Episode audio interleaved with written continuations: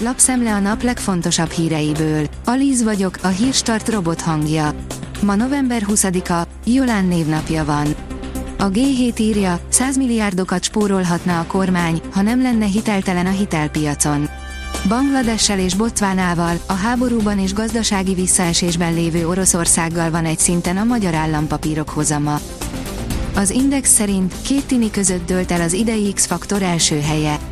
A végső eredménybe már a mentorok sem szólhattak bele, ehelyett Gáspár Laci frizurájára szóltak be. Nem jut el hétfőtől iskolába száz értelmileg sérült gyerek, mert 1 millió forint hiányzik az átsapkátlan benzinpénzhez, írja a Telex. A Miskolci Szimbiózis Alapítvány már eladta, amit csak tudott, de elfogyott az üzemanyagkvótájuk. A magyar fiatalok többsége szerint kifogyunk az ivóvízből. A magyar fiatalok több mint háromnegyede szerint kifogyunk majd az ivóvízből, harmaduk szerint ráadásul ez hamarosan bekövetkezhet, derül ki a Bayer Barométer 2022 felmérésből, írja a Hungarian Press. A portfólió kérdezi, tényleg nincs még vége, a végtelenségig kell emelni a magyar nyugdíjkorhatárt. Miután idén lezárult a nyugdíjkorhatár hosszú évekig tartó emelése Magyarországon, érdemes végig gondolni, hogy mennyire fenntarthatók a jelenlegi rendszerek. Elon Musk visszaállította Donald Trump Twitter fiókját.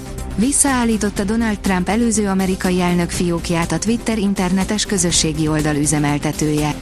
A döntést Elon Musk, a platform új tulajdonosa jelentette be, áll a 168.hu cikkében. Az Autopro szerint zenével teszi élvezetesebbé az autózást a Hankook. Autózáshoz összerakott lejátszási listákkal teszi még élvezetesebbé az utazást az abroncsgyártó vállalat. A fintek kérdezi, mennyibe fog kerülni az idei karácsony. Már csak alig több, mint egy hónap van karácsonyig. A fogyasztók izgatottan várják az ajándékozást és a céges ünnepi bulikat. Az idei szezont azonban beárnyékolhatja a kedvezőtlen gazdasági helyzet, legalábbis egy brit pénzösszehasonlító oldal ezen a héten közzétett új tanulmánya erre enged következtetni. A magyar mezőgazdaság szerint a mamucsontok okozhatják az elefántok vesztét. A növekvő mamutagyar kereskedelem tartja fent az elefántagyar iránti igényeket tárta november elején a Gerinces Őslénytani Társaság elé Andy Wien, aki az ázsiai illegális vadkereskedelmi hálózatok felgöngyölítésén dolgozik az Enszel és az Interpollal. A magyar hírlap oldalon olvasható, hogy az élelmiszeriparban kiemelt helyen szerepel a kenyér. A magyar mezőgazdaság biztosítja a lakosság jó minőségű, biztonságos élelmiszerrel való ellátását. Az F1 világ szerint egyre biztosabb, hogy Schumacher a Mercedeshez szerződik. Egyre biztosabbnak tűnik, hogy 2023-ban a Mercedes Forma 1-es csapatánál tartalékversenyzőként folytatja pályafutását Mick Schumacher.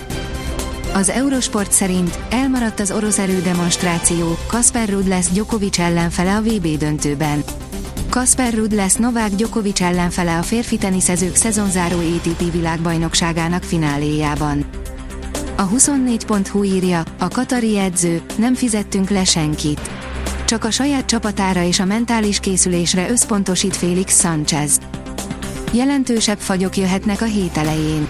Az ország nagy részén vasárnap felszakadozik a felhőzet, ennek következtében pedig hétfő és kedd reggel az ország északi, északkeleti tájain már erősebb fagyok is kialakulhatnak, áll a kiderült cikkében. A Hírstart friss lapszemléjét hallotta. Ha még több hírt szeretne hallani, kérjük, látogassa meg a podcast.hírstart.hu oldalunkat, vagy keressen minket a Spotify csatornánkon, ahol kérjük, értékelje csatornánkat 5 csillagra. Az elhangzott hírek teljes terjedelemben elérhetőek weboldalunkon is. Köszönjük, hogy minket hallgatott!